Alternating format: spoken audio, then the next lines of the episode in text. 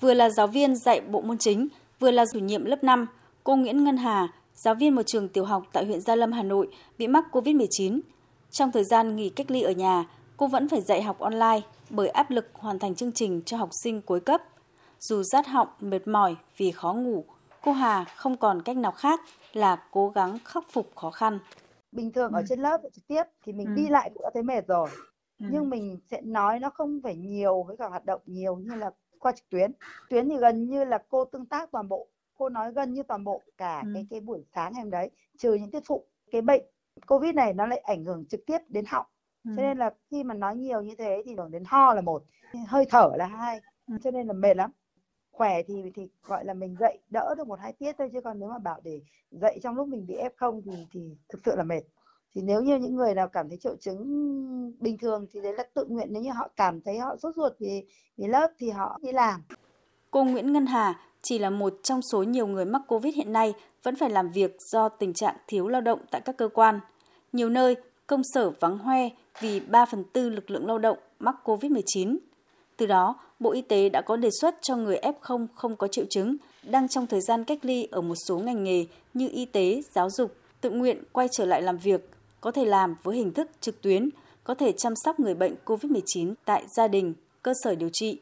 Đồng thời, F1 được chuyển sang theo dõi sức khỏe 10 ngày tính từ ngày phơi nhiễm thay vì cách ly 5 ngày tại nhà, tham gia các công việc trực tuyến và trực tiếp.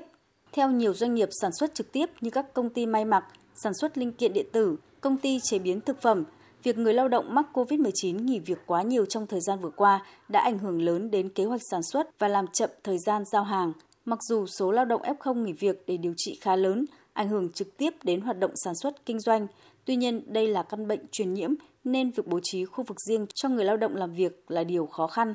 Ông Bạch Thăng Long, Phó Tổng Giám đốc Công ty May 10 cho rằng đối với khối văn phòng thì F0 vẫn làm được ở nhà được. Còn đối với người trực tiếp sản xuất thì cái việc đấy là không thể rồi tại vì à, nó liên quan đến điều kiện của từng đơn vị được. Không dễ mà trong một bố trí được một khu vực riêng để cho những người F0 làm những đơn vị nào mà có điều kiện làm như thế tốt. Rất nhiều người lao động mà là F0 nhưng mà người ta triệu chứng nhẹ người ta cũng có nhu cầu đi làm nhưng mà doanh nghiệp không thể bố trí được cái vị trí riêng được. Cái đấy là tùy từng đơn vị tùy từng hoàn cảnh.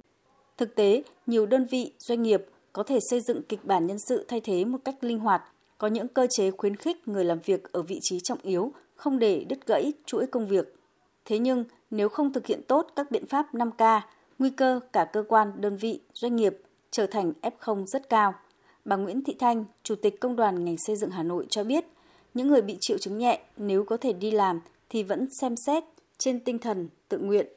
Doanh nghiệp không liên quan đến các dây chuyển sản xuất rất là nhẹ thì vẫn phải mang việc về nhà làm thứ hai là các cái tổ công nhân trực tiếp vào ngoài hiện trường ấy ví dụ như một tổ môi trường là có những tổ 50% bị bị f0 thế nhưng mà người những người mà không bị vẫn phải cố gắng là tăng ca đấy theo quy định 7 ngày âm tính thì anh em cũng phải ra đường luôn hoặc là có những lúc là anh em mà cảm thấy sức khỏe ok là vẫn cố gắng làm việc vào những cái thời điểm mà không có ai ví dụ như là hai ba giờ sáng đấy là người ta phải tính vào phương án như thế bởi vì cái lượng rác thải nó quá nhiều một tổ ví dụ tám người thì bốn người bị hoặc năm người bị rồi thì ba người cũng phải nổi theo bác sĩ Lê Văn Chính, chuyên khoa tai mũi họng, Bệnh viện Hồng Ngọc, COVID-19 vẫn là một bệnh truyền nhiễm nhóm A, vẫn có mức độ nguy hiểm nhất định.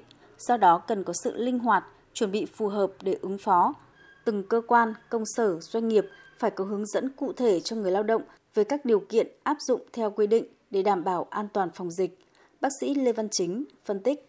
Không ai hiểu ra bệnh bằng chính người ta và cảm nhận cơ thể người ta có ổn hay không thì cái là phải là tự nguyện số công nhân ấy hoặc là một số công cơ sở y tế thì người ta vẫn cho nhân viên nếu f không vẫn phải đi làm nhưng mà làm sàng lọc tức là những khu mà lây nhiễm cao nguy cơ lây nhiễm cao ấy mặc dù vẫn bảo hộ vẫn là thứ đầy đủ mà đa số cho rằng việc cho F0, F1 tham gia làm việc trong thời gian cách ly nên xem xét theo nguyện vọng của đối tượng, việc áp dụng nên linh hoạt. Đối với những vùng dịch phức tạp thì số lượng F0 khá cao, có thể xem xét cho đi làm, tránh thiếu hụt lao động. Còn ở nơi ít ca nhiễm, đảm bảo nhân lực thì nên để F1 làm trực tuyến để hạn chế tối đa nguy cơ bùng phát.